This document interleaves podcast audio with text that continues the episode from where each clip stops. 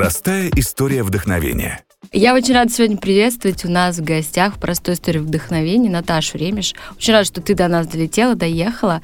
Наташа, привет. Привет, и очень рада, что ты меня позвала. Наталья Ремеш, 37 лет, родилась и выросла в Москве. С 2015 года живет в Амстердаме.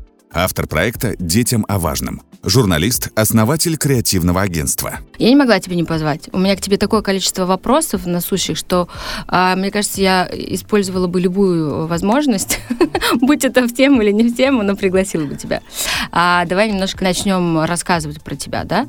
А, большинству людей ты известна как а, создатель и автор изначально книжки Мгм. про Диму, да? И потом мультика про Диму. Наоборот, сначала мультик, потом книга. А, ну подожди, в мультике же были стихи.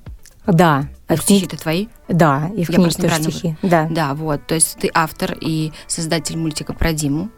Ты журналист. Ты писатель. Да. Ты а, Сценарист еще. сценарист. Ты, а, мне кажется, еще маркетолог, Да. пиар, креатив Да, и точно. мать. Да. Мать и жена. Но у меня есть социальная деятельность, где я, а, я, собственно, автор этого проекта «Детям о важном». Есть коммерческая деятельность агентства, где я маркетолог и э, креативный директор. То есть ты совмещаешь вот это все вместе. Да. Успешно?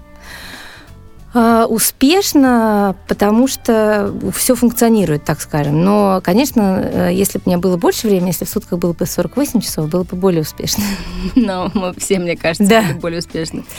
А давай начнем с тобой с... эм, Ты живешь в Амстердаме. Да, Начнем с тобой с твоей истории в Москве.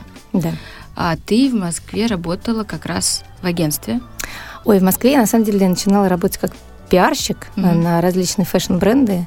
А потом, я попала в алкоголь. У меня была безумная э, жизнь э, с постоянными времяпрепровождением в барах, клубах и ресторанах, потому что алкогольный сегмент продается в основном через такую, через категорию ресторанов.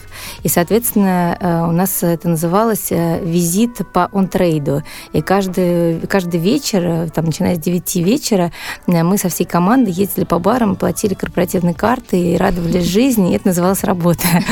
Днем к 12 мы пробивались в офис, э, составляли какие-то отчеты, э, там, утверждали презентации, и вечером опять ездили по ресторанам. То есть жизнь выглядела моя так. И плюс еще периодические выезды. Э, Вот я, например, в частности, была а, в Латинской Америке, потому что там про- производился один, там, один ром. Я была в а, Сингапуре на Формуле-1. Такая вот красивая жизнь, которую, которую сейчас рассказываю своим старшим детям. Они говорят, это так здорово. Это здорово. Ты скучаешь по ней? Нет, потому что она была у меня лет 10. Ты уже переносилась. Я, да, я получила все, что можно было получить. И потом ты познакомилась с Широли. Да. Потом я, а, потом я познакомилась со своим мужем, и э, на втором, во время второго разговора он сказал мне, он за- задал мне вопрос, готова ли я переехать. А, Я восприняла это как нарушение границ, потому что мы как бы не обсуждали никаких вообще, в принципе, отношений к тому моменту, просто общались. Но, с другой стороны, я подумала, он решительный мужчина, надо брать. Надо брать, да. У тебя все очень быстро завертелось. Ты уехала, а, для тех, кто не знает, ты переехала в Амстердам, Широли, ты забеременела, вы сразу же расписались. Приехала ты не просто к Широли, ты приехала к двум его старшим дочкам Да. подросткового периода, самого сложного, да? И, в общем, твоя жизнь заиграла новыми красками абсолютно. И, а, ну, мы к личной жизни вернемся, но мы больше говорим такую про профессиональную историю. Ты уехала, вот ты вся такая независимая жизнь, твоя праздник, а, корпоративные карты, алкоголь, веселье, и ты уезжаешь в Амстердам и просто а, выпадаешь в семью. Ну, жизнь твоя меняется. Что, как-то? Как это было для тебя? Я никогда эту тему не обсуждала, это на самом деле было сложно, потому что, ну, как бы я деньги зарабатывала сама всегда. Мгм. И когда я уехала, мои доходы резко сократились. Когда я приехала туда, я никогда в жизни ни одного мужчины не брала деньги, несмотря на то, что я э, была до этого замужем. Когда я приехала туда, э, я поняла, что у меня есть какие-то запасы финансовые, а, но что будет, когда они закончатся? Э, И а, я не понимала, как вообще, в принципе, этот вопрос обсудить. Никто мне не дал доступа счета, никто мне не выдал карточку. Э, Я ходила, наверное, месяцев шесть, уже родилась Мира, и я все эти шесть месяцев мучилась, как вообще обсудить этот вопрос. Потому что оказалось, что финансовые вопросы для многих семей это один из самых сложных для обсуждения. И остановиться из, незами... из независимой зависимой было для меня очень сложно. Ну, в общем, путем работы над собой с психологами я смогла поднять эту тему. Мы договорились о том, как это будет выглядеть. Ну и, конечно, во всем остальном я всегда говорю, что в августе 2015 года а, я стала окружена детьми, потому что в этот, в этот момент родилась Мира, я переехала в июне, а в августе родилась Мира, и, соответственно, в нашем доме появилось трое детей. Ну да, ты скаканула с нуля сразу. Да. Да, ну старших, ну, вернее как, э, им, соответственно, Мир только родилась, Лоле было 11, Джасмине было 15. А, вот такой. И, конечно, такой сетап был, ну, конечно, было сложно с точки зрения того, что их семья очень сильно изменилась, им было тяжело, наверное, с этим а, жить. Э, и мое состояние тоже очень сильно изменилось. Я жила в Москве э, в огромной родительской квартире э, в центре и с маленькой собачкой. И тут я оказалась, нас было пятеро, в квартире меньше и с кучей проблем и забот, так скажем, забот, mm-hmm. как в любой семье. То есть обычная mm-hmm. такая житейская бытовая жизнь. А ты скучал по работе? А, ну, на самом деле, у меня был очень ну, маленький не, разрыв. Я, ну, не по той работе, извини, что я тебя да. любила, а вообще просто по реализации. То есть ты а, из а, такой м, карьеристки женщины, да, self-made woman, как это называется, да, а, ну, стала мамой и сразу прям вот в тройном таком объеме. А, ну, ты вообще как-то, когда принимала решение о переезде, о том, что э, вы будете с Шарли вместе, ты, у тебя был такой стоп, а как же моя работа? А, как же моя карьера? Я э, не, не приняла решение переезде до тех пор, пока не забеременела. То есть Шарли мне все время говорила о переезде, а я... Э, ну, это себе... очень короткий срок да, произошло. Да, это все было, это было, собственно говоря, я узнала, что я беременна в декабре, э, и э, я до этого момента познакомились мы в сентябре. И до этого момента я думала, что я не перееду никогда. И когда я узнала, что я беременна, я подумала, ну вот, но у меня mm-hmm. же есть время, по крайней мере, пока я беременна, там на последних месяцах и первый месяц рождения ребенка, я о работе просто думать не буду. Собственно, я взяла такой, так скажем, отпуск внутри своего mm-hmm. агентства э, и переехала. Заскучать я не успела, скорее успела немножко сойти с ума просто от э, масштаба вот mm-hmm. количества тех проблем и забот, которые появились э, при наличии семьи. И достаточно быстро я начала заниматься этим социальным проектом и опять вернулась в агентство. Mm-hmm. То, То есть, есть, откровенно говоря, у меня не было большого разрыва. Круто. То есть ты, ну, получается, да, ты совсем даже не сделала перерыва никакого. Ну, я бы сказала, что... это была отдушина такая, наверное, да? Ну, чтобы а, не погрязнуть. Работа? В, ну да, в конец да, в семейный. Да, потому что я, э, когда ты становишься резко ну, как бы мамой, а, ну, для кого-то мамой, для кого-то мачехой, для кого-то женой, а, тебе очень много приходится отдавать. А для детей, которые а, жили долгое время без женщины в семье, а, для них а, это важный элемент, потому что очень много вопросов, которые они наконец могут задать. И я, например, с, с Лолой очень много разговаривала, с Жасминой очень много разговаривала, и мне постоянно приходилось отдавать что-то. А, а в работе я получала. И поэтому я компенсировала работой. Ну, собственно, и сейчас то же самое происходит. А тогда перейдем к детям о важном. Это любимая книга моих детей. Это любимая книга детей моих э, друзей, которую я всем подарила. И э, лично мое мнение, что вот у нас были очень добрые мультики и какие-то в наше время советские Потом был такой перерыв, и это такое возвращение к классным детским мультикам, стихам о, о правильных э, ценностях, которых очень не хватает. И а, как ты к этому пришла, расскажи. И как ты, самое главное, как ты это реализовала, потому что ну, масштаб был достаточно большой. У книги точно, у презентации. Книги. Да. Пришла я а, к этому экспериментальным путем. А, я в детстве писала стихи, и оказавшись в эмиграции, я поняла, что у меня ни одной, нет ни одной книги на русском языке для ребенка. Мир был на тот момент, наверное, там, может, 6 месяцев. Я хотела ей какие-то стихи прочитать. Вспомнила, что могла вспомнить из э, русской поэзии. И потом начала просто сочинять на ходу, как я всегда делала в детстве, про саму миру стихотворений. Там было что-то про собаку, кошку, диван, диван, Мира болтается, прыгает и бегает, э, но никакого глубокого смысла это стихотворение не несло. Мне показалось, что это гениально. Я написала про своего ребенка стихотворение, показала его мужу, а поскольку у него опыт воспитания детей уже был большой, он мне сказал, э, что это стихотворение не учит ничему доброму ребенка. И э, хорошо бы было бы написать что-то, чтобы ее чему-то научило. А это был такой вызов. Я думаю, конечно, сейчас напишу. Я решила написать что-то полезное. А тогда я села с Лолой, нашей средней дочерью, и поговорила с ней о том, что ее в детстве впечатлило. И мы, я поняла, что мы с ней совпадаем. Например, для меня там меня в свое время э, удивил э, случай, удивил, впечатлил, и я очень осуждала потом свое собственное поведение с ребенком с особенностями развития, с девочкой с синдромом Дауна. А у нее была история, когда она встретила бабушку в магазине, собственно, по которому я написала стихотворение, mm-hmm. которую все подгоняли неуважительно по отношению к ней относились, потому что она медленно э, себя вела на кассе. И так я собрала несколько историй и, собственно, написала сначала бабушку, потом написала э, про Диму, мальчик с особенностями развития, и показала мужу уже, он меня уже похвалил, я была довольна собой. Я стала показывать э, всем э, родственникам, которые меня в таких ситуациях поддерживали, в частности, маме, папе, ну, собственно говоря, потом э, я решила, что на первый мультик, э, что я сделаю мультик один, а, мультик про Диму. Я в свое время делала мультик коммерческий, это стоило совсем небольших денег. А, и я написала сценарий, отправила в ту же, в ту же, тем же ребятам, которые мне рисовали тот коммерческий мультик. Они мне сказали, за 20 тысяч рублей вам все сделаем. А, и я взяла паузу просто проверить текст на предмет вообще, насколько он адекватен для, например, для матерей детей с особенностями развития, потому что я не в этой категории, я могла написать что-то, что, например, им их жизнь только усложнит. Mm-hmm. И когда я поняла масштаб проблемы, я столкнулась э, с большим количеством мам, которые воспитывают, растят детей с особенностями развития.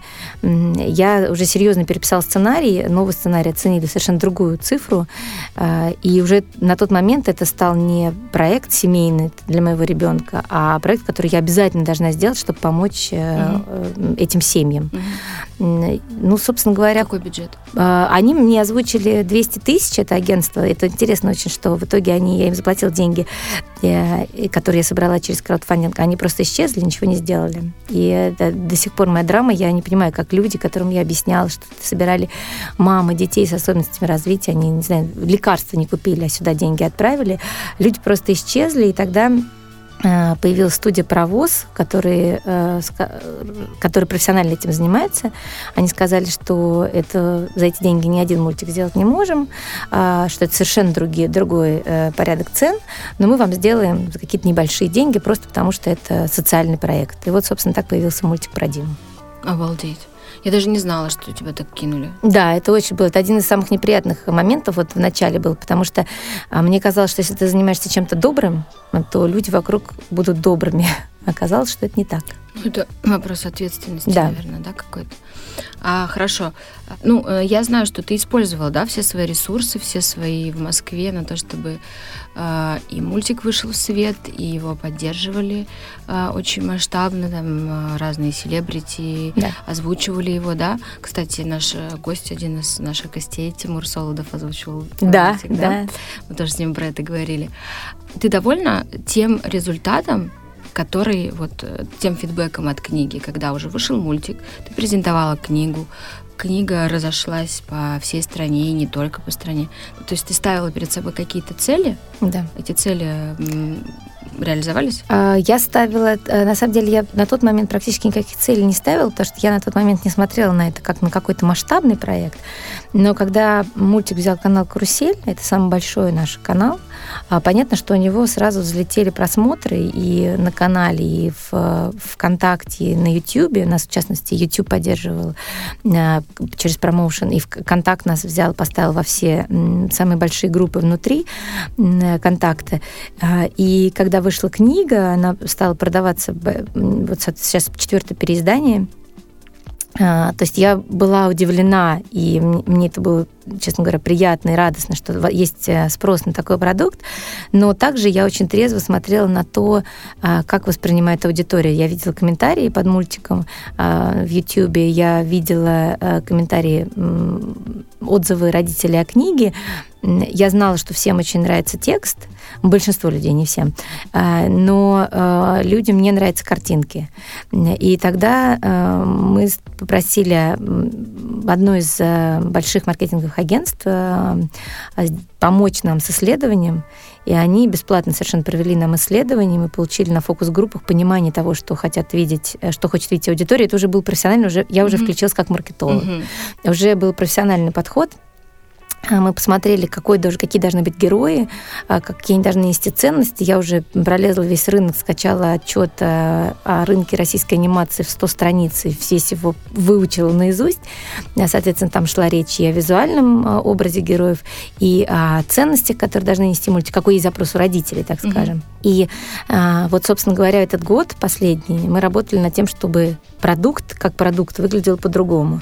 Может быть, по-другому выглядели тексты, какие должны быть темы, как должны выглядеть герои. Сейчас э, то, что следующая книга, которая будет выходить, она будет отличаться, но она уже будет исходя из того, э, что какой спрос на рынке есть, но с учетом концепции проекта. Угу. А у меня, знаешь, такой родился вопрос. Все-таки ориентировка, получается, на родителей идет не на восприятие ребенка. Вот я сейчас поясню, это очень интересный момент, поскольку у нас целевая аудитория это дети, вот именно ядро, 3-6 э, лет, на самом деле для детей старше тоже релевантно, если посмотреть по тому, кто нам пишет в паблик ВКонтакте, это часто 12-летние дети, 12-13-летние, которые сталкиваются с буллингом в школе, угу. и они э, пишут и спрашивают советы. То есть на самом деле они видят только один мультик про Диму, они понимают, что, ага, вот сюда можно обратиться угу. за помощью. Но мы берем ядро 3-6, потому что тот возраст, когда самый правильный возраст для формирования так называемого эмоционального интеллекта, умения считывать эмоции mm-hmm. других людей, понимать свои эмоции и уметь своим поведением управлять.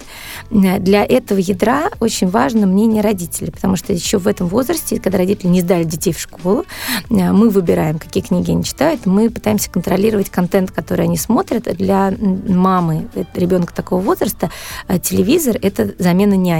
А, это время, когда она может что-то поделать. И для этой мамы очень важно, чтобы контент был правильный с ее точки зрения, а, ну, потому что она какие-то ценности хочет в этот момент внести, э, донести до ребенка. Соответственно, это мамы, которые все-таки выросли на Диснее и на эм, э, старых советских мультиках. И нам нужно, чтобы было красиво и реалистично.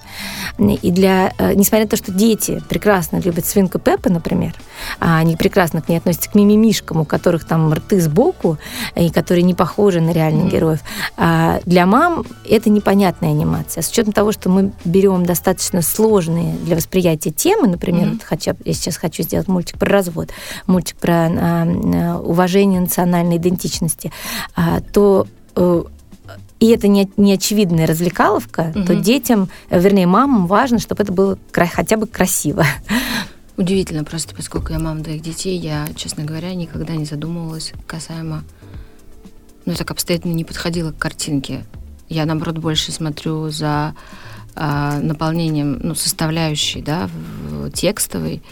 И, ну, например, для, меня, ну, для меня, как для мамы, под запретом детские каналы, такие как Nickelodeon, да, там, Cartoon Network, угу. потому что мне кажется, что это вообще какой-то психодел, и я в свои 30 не готова смотреть. И уж тем более, что говорить про моего ребенка, моих детей. Вот, но я вот так обстоятельно не подхожу. Типа, я не выбираю мультик э, нравится мне, не нравится. А что, по какому принципу, например, ты показываешь ну, мультик? Ну, э, я, интересно мне или не интересно, все очень примитивно. То есть я сажусь с детьми смотреть мультик, э, ну, первый, да, и я просто слушаю, смотрю на героев, ну, как они там, при, какие драматические, сценарные там да. есть э, связки, э, и отсюда уже дальше, э, ну, нравится мне, не нравится. Вот исключительно по такому соображению. Ну, на самом деле, есть, я типа, думаю, что... Ну, ты сейчас сказала, что у Мишек рот э, сбоку, я подумала, действительно, у них уже правда рот сбоку. Но я бы не при просмотре не сказала, что я не буду показывать этот мультик детям, потому что там неправильно изображен Мишка, потому что у Мишки действительно же рот там, э, ну как бы прямо, а не сбоку, поэтому он будет неправильно воспринимать медведей, и поэтому мне надо смотреть мультик. Типа у меня такой связи в голове не образуется. Я думаю, что на самом деле это зависит от э, того, насколько тебе важна внутреннее, внутреннее содержание или внешнее. Ну, Для кого-то это важнее, ну. внешнее важнее. Слушай, а сейчас, если мы говорим про твой блок э, социальных проектов, а, недавно буквально у тебя закончился сбор на сайте Планета, где ты собирала полтора миллиона рублей на новый мультик да. А, про как раз детский национализм. Да. Очень важная тема. А, ну, во-первых, я хочу тебя поздравить с тем, что сбор закрыли, спасибо. хотя мне, честно говоря, не было сомнений. Я хочу тебе опять же сказать спасибо от себя, и я думаю, от всех адекватных слушателей за то, что ты поднимаешь эти темы и их популяризируешь таким простым достаточно способом для наших детей. Это очень важно. И вот недавно прочитала у тебя, что ты... Недавно, сегодня утром я прочитала да. у тебя, что ты все-таки хочешь еще один мультик а, снять про развод. Да. да. Но на самом деле цель проекта это мультсериал, 26 серий. А, сейчас я уже понимаю, что мы будем, видимо, каждый раз собирать через краудфандинг, потому угу. что а, у меня есть возможность идти, например, в госструктуры и просить денег, но угу. я потеряю независимость. Угу. А, у меня есть возможность работать с партнерскими проектами, с э, спонсорскими деньгами. А, это тоже мы вариант рассматриваем. Как любой социальный предприниматель рассматривает бюджет э, социального предпринимателя выглядит как бы состоит из нескольких mm-hmm. из нескольких вариантов и в частности, в нашем случае это краудфандинг тоже. Сейчас мы эм, собрали деньги на мультик против национализма. А следующий мультик э, будет посвящен э, потерянным детям, то есть дети, которые теряются, а, убежали из дома или потерялись в торговом центре. Угу. На самом деле это гигантская проблема. Огромная. У меня есть э, ужасающие цифры, сколько детей теряются и какой процент находится, и какие причины потери детей. Ну, я думаю, что мы как раз в марте, в начале февраля запустим этот проект. На самом деле это страх любой мамы.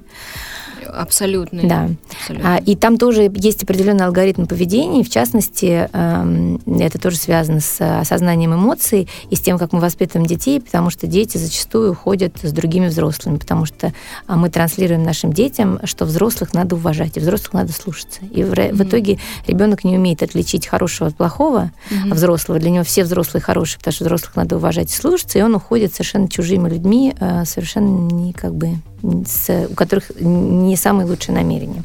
Вот, но я буду об этом много рассказывать. И а, еще один проект, который я хотела бы сделать как можно скорее, просто потому что, опять же, статистика говорит, что разводов очень много, и дети страдают в разводах больше всего, это проект, посвященный разводам. И да, мы сейчас э, подались на получение так скажем, финансирования, тоже гранта. И, соответственно, поэтому я сегодня написала этот пост. А, то есть, э, подведу итог, это будет мультсериал, да, мы будем да. ждать, который будет образовательный такой? Ну, э, я, наверное, не могу сказать, насколько будет образовательный, потому что понятно, что для детей 3-6 лет э, занудство, не, не, не, mm-hmm. да, они не воспринимают. То есть там будут как то, что дети любят, усмешнители. То есть mm-hmm. там будут и смешные моменты. Будут... Ну, понятно, музычка, все это. Да, будет. это все будет. Это будет, на самом деле, э, для ребенка это будет развлекательный мультик. Как любой другой мультик, просто там будут нестись ценности. Там будут диалоги, которые помогают э, и ребенку, и родителю каждому по-своему посмотреть mm-hmm. на ситуацию. Mm-hmm. И ребенку дает как бы индульгенцию говорить на эту тему, а, а родителям дает э, инструменты, как на эту тему поговорить. У нас много э, тем в семьях табуированы, потому что мы просто не знаем, как э, Абсолютно. говорить на эти да. темы. Например, если ребенок приходит с вопросом мы бедные или богатые, а, то родитель часто теряется, начинает ребенка винить э, в том, что его интересуют только деньги. Mm-hmm. А на самом деле это нормальный человеческий вопрос. Мы сами себе иногда задаем, я вообще в какой категории отношусь. Э, и мы сами себе ответить тоже не можем. Поэтому мы ищем такие ответы в проекте, а, такие, такую постановку вопроса, такие ответы, которые родители помогут спокойно на эту тему поговорить. Может быть, не отвечая напрямую mm-hmm. на, том, бедный, на, на вопрос, бедный или богатый, но, в принципе, порассуждать, что такое деньги, mm-hmm. значение денег в нашей жизни, а, что для нас важно, важно ли для нас деньги, для нас важны какие-то духовные ценности, и а, стоит ли отрицать значение денег, потому что многие отрицают вообще, очень просто сказать, какая разница, дети в Африке голодают, mm-hmm. а ты вот сейчас про деньги думаешь. На самом деле для нас же деньги имеют значение, угу. поэтому отрицать эту проблему тоже нельзя. Угу. Поэтому э, это будет мультсериал, где-то будет проще темы, а где-то будут более сложные темы. Но для ребенка, например, тема потерянного мишки и а, смерть бабушки иногда равнозначны по вот масштабу. Да. И поэтому, в общем, со всех сторон будем это раскрывать. А я желаю тебе удачи в этом вопросе. Я уверена, что все получится, потому что любой э, адекватный, мне кажется, современный родитель тебя поддержит. Хотелось бы, мы, да. Мы, мы точно поддержим. Спасибо, ребят. А дальше, когда ты начала заниматься этими э, вопросами, там, отве- вот как раз а, ответами на вопросы э, детских, э, в детской теме, ты, э, я так понимаю, так э, стала журналистом. То есть Да. тебя стали, да? Э, Ты стала писать статьи, тебя стали приглашать как эксперта, ты стала брать интервью. А, вообще, когда задумывалась на тему того, что ты будешь в журналистике? А, ну, это мечта всей моей жизни. Всю, все я писала Да? с детства. Я с детства писала рассказы, статьи, просто не понимала, как их применить. А Я хотела пойти на журналистику, но у нас не совпало мнение с родителями. Я просто поверила тому, как они это видели. Они не видели, на самом деле, просто не понимали, что журналистика бывает разной, и они очень беспокоились, что меня отправят горячие точки. И, на самом деле, с точки зрения безопасности, они посоветовали мне не идти на журналистику. То есть они как бы знали, что ты все равно полезешь куда-то в горячую Да. тему, да? Да, видимо, да, кстати. Да, мама всегда говорила, тебя отправят в горячую точку, и ты не вернешься. Поэтому на журналистику я не пошла, я стала дипломатом. Но а, тоже, в принципе, решение проблем просто другими путями. А, но а, писать я всегда любила и умела, и оказывается, оказалось, что мои тексты берут, а, но я все практически тексты пишу совместно с психологами, А, поскольку а, темы а, сложные, а, мне хо- хочется, я не эксперт в этих темах, я могу выступать как журналист и как фактически человек, который проблематику облекает в слова. А, но мне всегда нужно э, знать мнение эксперта, и э, желательно не одного, э, чтобы осветить проблемы с разных сторон. Тоже, так же, как сами тексты для книги и сценарии, я пишу при помощи группы психологов, которые все тексты смотрят, вычитывают все фразы, а, рекомендуют там здесь уйти вот такой формулировки, а здесь э, героя немножко подфантюнить и сделать там не таким трагичным, например. Э, Ну, собственно, журналистика, я пришла по такому же принципу. Тогда, знаешь, у меня самый главный мой вопрос к тебе. А ты э, сейчас поднимаешь очень много вопросов, ну, последний год, полтора, даже больше. Это, ну, такие тяжелые темы. У себя в Инстаграме, в своих Да. статьях. Это темы насилия, это темы а, детских смертей, это а, буллинг. Ну, в общем, просто такие, знаешь, такие самые тяжелые темы, а, те- от которых мы хотим защитить своих детей, от которых мы хотим сами защититься, или когда-то кто-то с этим сталкивался. А, Я иногда не могу читать твой Инстаграм, честно тебе признаюсь. Потому что, как правило, я ну, зависаю вечером, а, Да. читаю. Я, я очень впечатлительна, хотя я очень стойкий человек, очень сильный. Но все, что касается вопросов детей, поскольку я мама, я очень остро воспринимаю.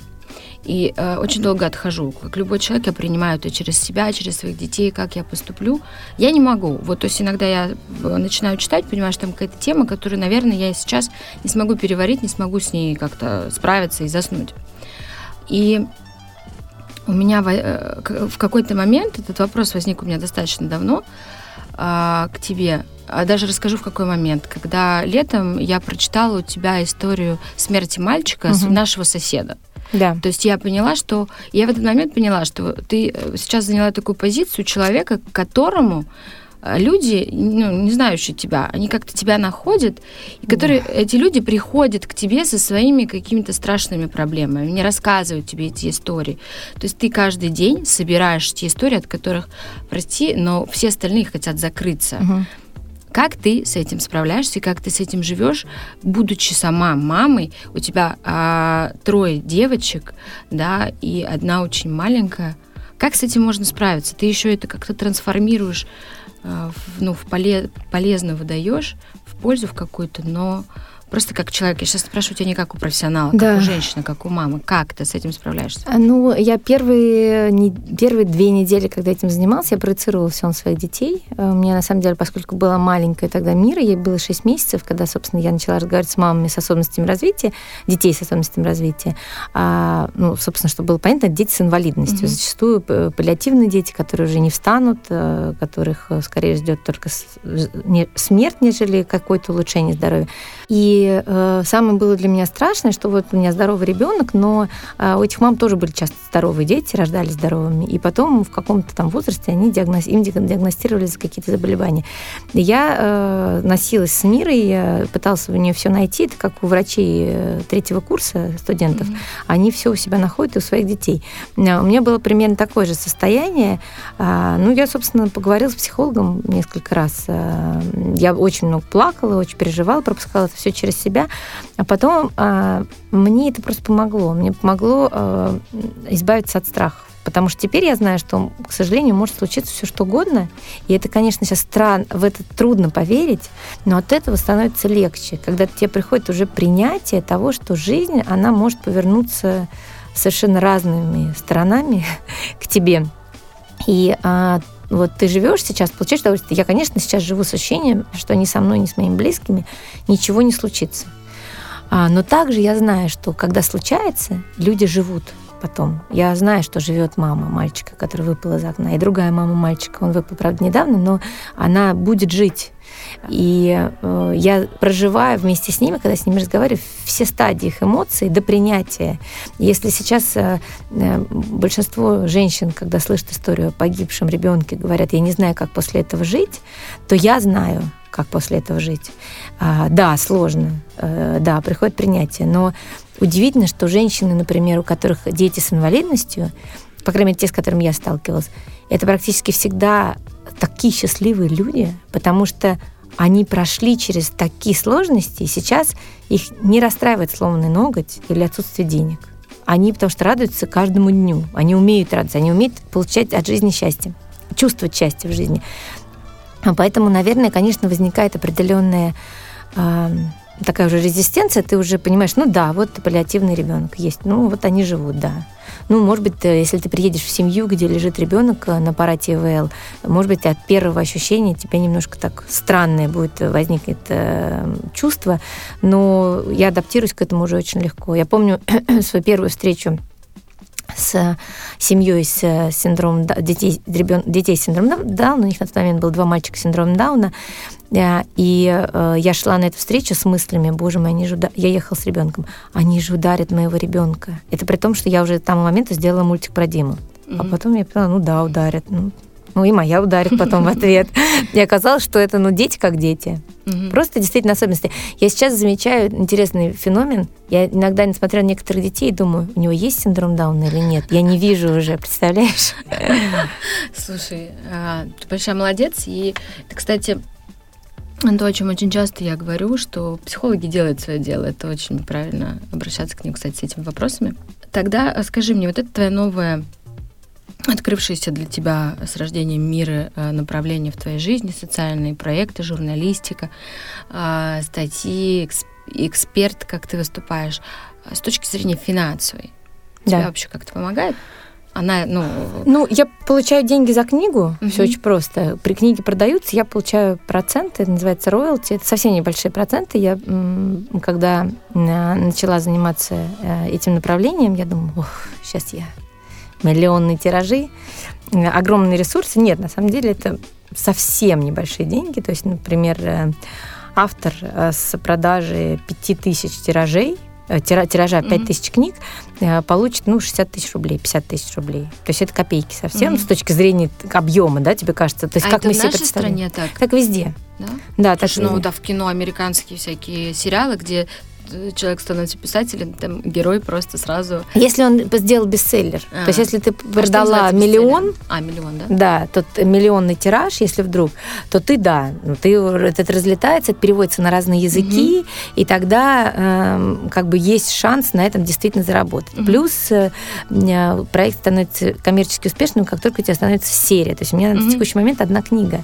И как только их э, станет э, там 5-10, угу. это уже можно будет расценивать как э, какой-то серьезный заработок. Соответственно, это 50 тысяч с первого тиража, 40 тысяч со второго тиража, ну, как бы это... Ну, понятно. Да. А будет серия? Да, конечно, сейчас я, а, мы поменяли издательство, и сейчас э, я работаю над э, новой книгой, там будет несколько другой формат, там будет больше тем, они будут более очевидные. То есть, если спросить маму, какие сложные темы вы знаете, чаще всего это начинается смерть, развод, рождение маленького ребенка, вот это все там mm-hmm. будет. Это если говорить о книге. Если говорить о мультсериале, то ну, люди, которые сделали Машу и Медведь, понятно, что они мультимиллионеры сейчас. А, когда-нибудь, возможно, этот сериал тоже к этому придет. А сейчас это исключительно для меня социальный проект. Я его делаю, потому что а, он для меня значим. Угу. Я не зарабатываю на нем деньги, так скажем. Даже зарплату сама себе не плачу, хотя все, кто работает у нас в, на проекте, все получают зарплаты. Угу. У нас есть э, люди, которые работают на зарплату, которые работают full time, включая ночь, а есть те, которые волонтерят, и таких людей тоже много. А что это за люди, которые работают full time на мультике? А, ну, это люди, которые занимаются... У нас уже куча административной работы. А, например, по, когда мы собирали краудфандинг, мы вообще не спали, потому что нам нужно было договариваться о партнер, с партнерами, которые предоставляют акции, а это оформлять, делать фото-видеоматериал, делать тексты, анонсировать, обращаться к блогерам, потом, соответственно, с каждым, кто купил акции, это полторы тысячи человек, а, им эту акцию как-то передавать, соответственно, там, не знаю, они купили вебинар или они купили билеты в театр. А, огромный объем работы, его приходится реализовывать, плюс параллельно у нас идет э, а, сотрудничество с различными крупными организациями уже на текущий момент, там, например, с, домаш... Э, с домашними кинотеатрами. И мы это сейчас все прорабатываем для того, чтобы, например, в феврале, когда мы запустим следующий проект, или когда мы выпустим мультик, а, у нас это все заработало угу. с симбиозом. Угу. Здорово. Тогда я вернусь к твоей личной теме, да. ну, без которой э, ничего бы не, не произошло. Это правда. Да? да? Ты во всех своих постах, статьях ты раскрываешь всегда свою семью. Угу.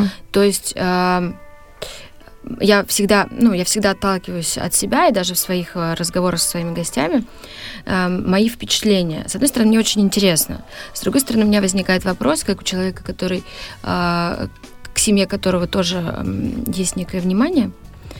Э, тебе не страшно? Нет ли у тебя каких-то сомнений в том, что оголяя полностью свою семью, своих детей, а, своего мужа, все ваши какие-то вот э, сложные ситуации, ну то есть ты что-то оставляешь внутри в себе или вот, ну, просто как вот открытая книга, можно прочитать да. вашу историю, а, сложности какие-то, вот прям от и до. Ну, на самом деле, если, если знать, что происходит на семье, а, то я описываю, на, наверное, процентов 15. А, описываю я что? А, я, например, не пишу о Жасмине, потому что Жасмин не хочет. Я не писала, это ее было личное желание. Сейчас она, правда, его поменяла, так что, возможно, скоро будет еще про Жасмин. В какой-то момент она не хотела а, ничего этого а, видеть и слышать, слышать, соответственно, я о ней не пишу. Я пишу о Лоле, которая любит, что, э, любит тот факт, что я не пишу.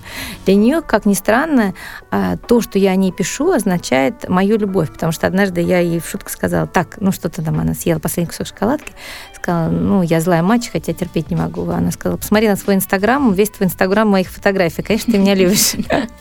Вот, например, Лоле это нравится. У нас с ней есть договоренность, я пишу книгу, которая называется «Лола», а, потому что для нее это тоже анализ себя. Ей помогает, а, я задаю ей вопросы, она размышляет, мы с ней ведем диалоги, я их записываю а, в голосовые сообщения, потом расшифровываю. Э, и для нее это путь, который она проходит к сознанию самой себя. Ты думаешь, она это понимает сейчас уже? Да, на самом деле Лола очень осознанная. Я, мы с ней не, не, не раз проговаривали тот момент, что она может поменять позицию и передумать, для нее сейчас она сомневается в этом, хотя это, конечно, по-разному может изменить. В принципе, ей скоро 16 лет, она достаточно mm-hmm. взрослый человек уже, чтобы понимать это. И она действительно очень глубокий, осознанный человек, потому что в ситуациях, например, для меня сложных с мужем, а, самые лучшие советы всегда давала она. Если она присутствовала, например, при конфликте, или она видела, что я расстроена, она дает всегда очень такие тонкие, глубокие советы, буквально в три фразы, две фразы, и это меняет мой взгляд на ситуацию. Я очень редко пишу о сложностях с мужем, а, и о, на там, наших конфликтах, а, потому что ему это не нравится. Он не хочет быть героем светской хроники. А, я пишу те вещи, которые релевантны для каждой семьи. Не mm-hmm. знаю, которые на самом деле они общие. А, я пишу о младшей дочери, потому что истерика, с истерикой сталкивается каждая мама двух-трехлетнего ребенка. И э, это не какие-то такие тонкие личные моменты. У нас есть какие-то с ней особенные моменты, когда она говорит какие-то важные вещи мне, лично мне, там, тихо, когда мы лежим вечером в спальне. Я, скорее всего, чувствую, что вот это сейчас особенный момент, и этот момент должен остаться внутри mm-hmm. нас. Такие же, кстати, моменты есть и с Лолой, которые я бы не, не опубликовала. А, ну вот поэтому есть что-то, что совсем mm-hmm. для меня, а есть что-то, э, чем бы мне хотелось поделиться, потому что я понимаю, что многие через это проходят, и это может помочь. Вот, например, я на, в книге, которую я сейчас пишу про Лолу, там будет часть «Папа, прощай». У меня в июне умер папа, и я начала с первого дня записывать, ну, с второго, как чуть-чуть шок прошел, э, начала записывать э, свои ощущения. Я понимаю, как люди себе представляют смерть близких, ну, разные, опять же, когда погиб ребенок или умер папа, это разные ощущения, но многое похоже как мы себе представляем и с чем мы потом сталкиваемся на самом деле. И э, это очень тяжело переживать, потому что э, даже самые близкие люди иногда говорят такую ерунду, от которой тебе становится настолько плохо. И, э, и я понимаю, что если бы кто-то оказался рядом, или ты нашла бы какую-то, нашел бы какую-то литературу, которую можно было бы прочитать, а, человеку стало бы просто немножко легче. И вот исходя из этого я об этом пишу, в частности. Опять же, смерть моего папы, она затронула и меня, и сестру, и маму, а, и племянников, но я пишу только про себя. Я э, никого другого в этот текст не включаю, потому что это и их э, трагедия, их горе, я не могу его затрагивать. А, понимаю тебя, потому что я тоже потеряла папу и потеряла отчима. Это такая моя мама была, мне кажется, в какой-то момент не готова отвечать на мои вопросы, и я на них уже отвечала сама, будучи взрослым человеком, или даже во многом став уже сама мамой, только потом на них смогла ответить э, на те вопросы, которые у меня были там в детстве или в возрасте старше. А, и возвращаясь, э, кстати, к Мире, к тому, что, ну, то есть Лола там дает тебе уже как-то свое, э, свой опруф, э, что-то да. там опубликовать или нет. А, мы, мне кажется, часто недооцениваем наших детей, потому что, например, э, чтобы ты поняла, у меня была недавно ситуация со старшим сыном, с Мишей, ему 5 лет. А, я очень редко даю какие-то интервью, тем более видео каким-то там э, видеоканалам. Но так получилось, что прям в два дня вышло два моих интервью, видимо, последних. Объясню почему. Потому что мой сын, он э, рабо- э, работает, он общается с YouTube просто на вообще абсолютно на «ты». И мы сидели за завтраком, он включил, он всегда смотрит папины клипы, музыку. И там вышло в подборке Ани Горози мое интервью. Он вообще очень удивился, что он как бы в этой подборке увидел не папу, а маму. И сказал мне, мама, что это что такое? Я говорю, ну, Мишенька, это мое интервью. И мы, значит, сидим завтраком, он его включает, и с первой минуты а, я вижу, как меняется его лицо. Абсолютно серьезно. Он совершенно, он обескуражен. Он поворачивается ко мне и говорит, мама, почему ты говоришь про нас Софико? И я так растерялась, я говорю, Миш, ну, мне задавали вопросы, и это те вопросы, которые интересны. А, я на самом деле начала какую-то чушь нести, потому что я была совершенно не готова к его а, этому вопросу, к его реакции. И он повернулся ко мне и сказал, мам, я не хочу, чтобы ты обо мне говорила. Я не хочу, чтобы все, весь город, он мне сказал, чтобы весь город слышал а, то, что ты про нас, все эти истории про нас. И он мне сказал, пообещай мне, что ты больше никогда говорить про нас и наши истории рассказывать не будешь. Да, но у меня пока сейчас шок легкий, потому что да. я пока не представляю, что ребенок пяти лет способен абсолютно, такой осознанности. Да, мой абсолютно осознан. И я, ты знаешь, я даже не поддала ни капли сомнения того, что он, ну, тому, что он сказал. Я увидела его стопроцентную осознанность. Он так не ожидал, что мама может рассказать про, про э, него что-то. То есть он, видимо, предполагал, что папа может, поскольку это папина работа. А вот то, что мама может вынести на всеобщие вот эти наши какие-то отношения, для нее это было полной неожиданностью. И для меня тоже. И я э, как бы пообещала, действительно пообещала сыну, что больше никогда никуда не пойду. И без его ведома и ведома Софико никогда никому ничего не расскажу. Так что это такая... Ну, ты знаешь, я хочу прокомментировать. Э, э, Мира иногда говорит, не фотографируй меня. Угу. Я понимаю, что она не хочет, чтобы я ее в этот момент фотографировала, я ее не снимаю. И, конечно, у нас мы все, возможно, нарушаем определенную этику, а, выкладывая детей в Инстаграм и в Фейсбук без их ведома, возможно, когда-нибудь мы получим угу.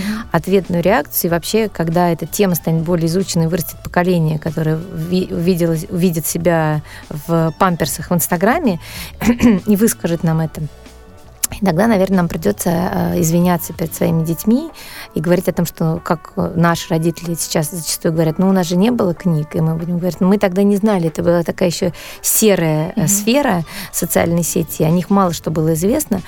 Э, я на, на текущий момент я сама себе себя, наверное, оправдываю тем, что э, я в первую очередь говорю о себе.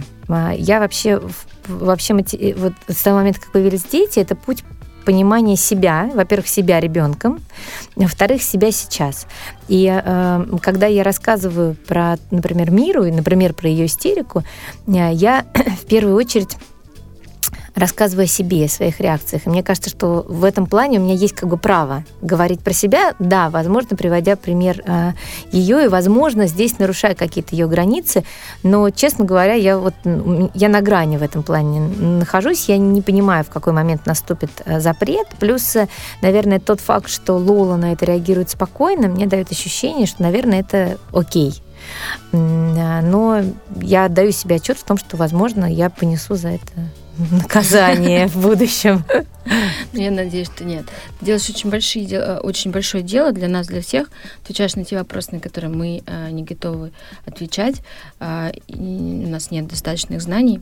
Поэтому я хочу пожелать тебе удачи, сказать тебе обязательно большое, большое спасибо. Ты таким своим комплексным подходом я очень вижу в тебе такой глобальный комплексный подход. Меня такие люди восхищают, потому что вот у меня, мне кажется, я до него так далека.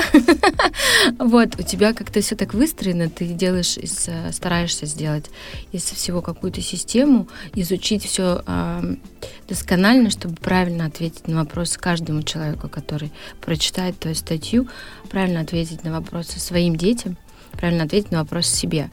А Поэтому я хочу пожелать тебе удачи во всем, что ты начинаешь делать.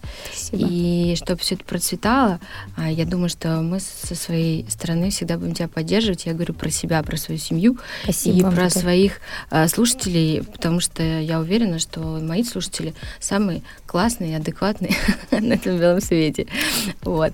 Поэтому спасибо тебе, Наташа, что ты к нам пришла, мы с тобой поговорили. Я бы могла с тобой говорить еще часами. И я тоже. Но у меня рябит в глазах.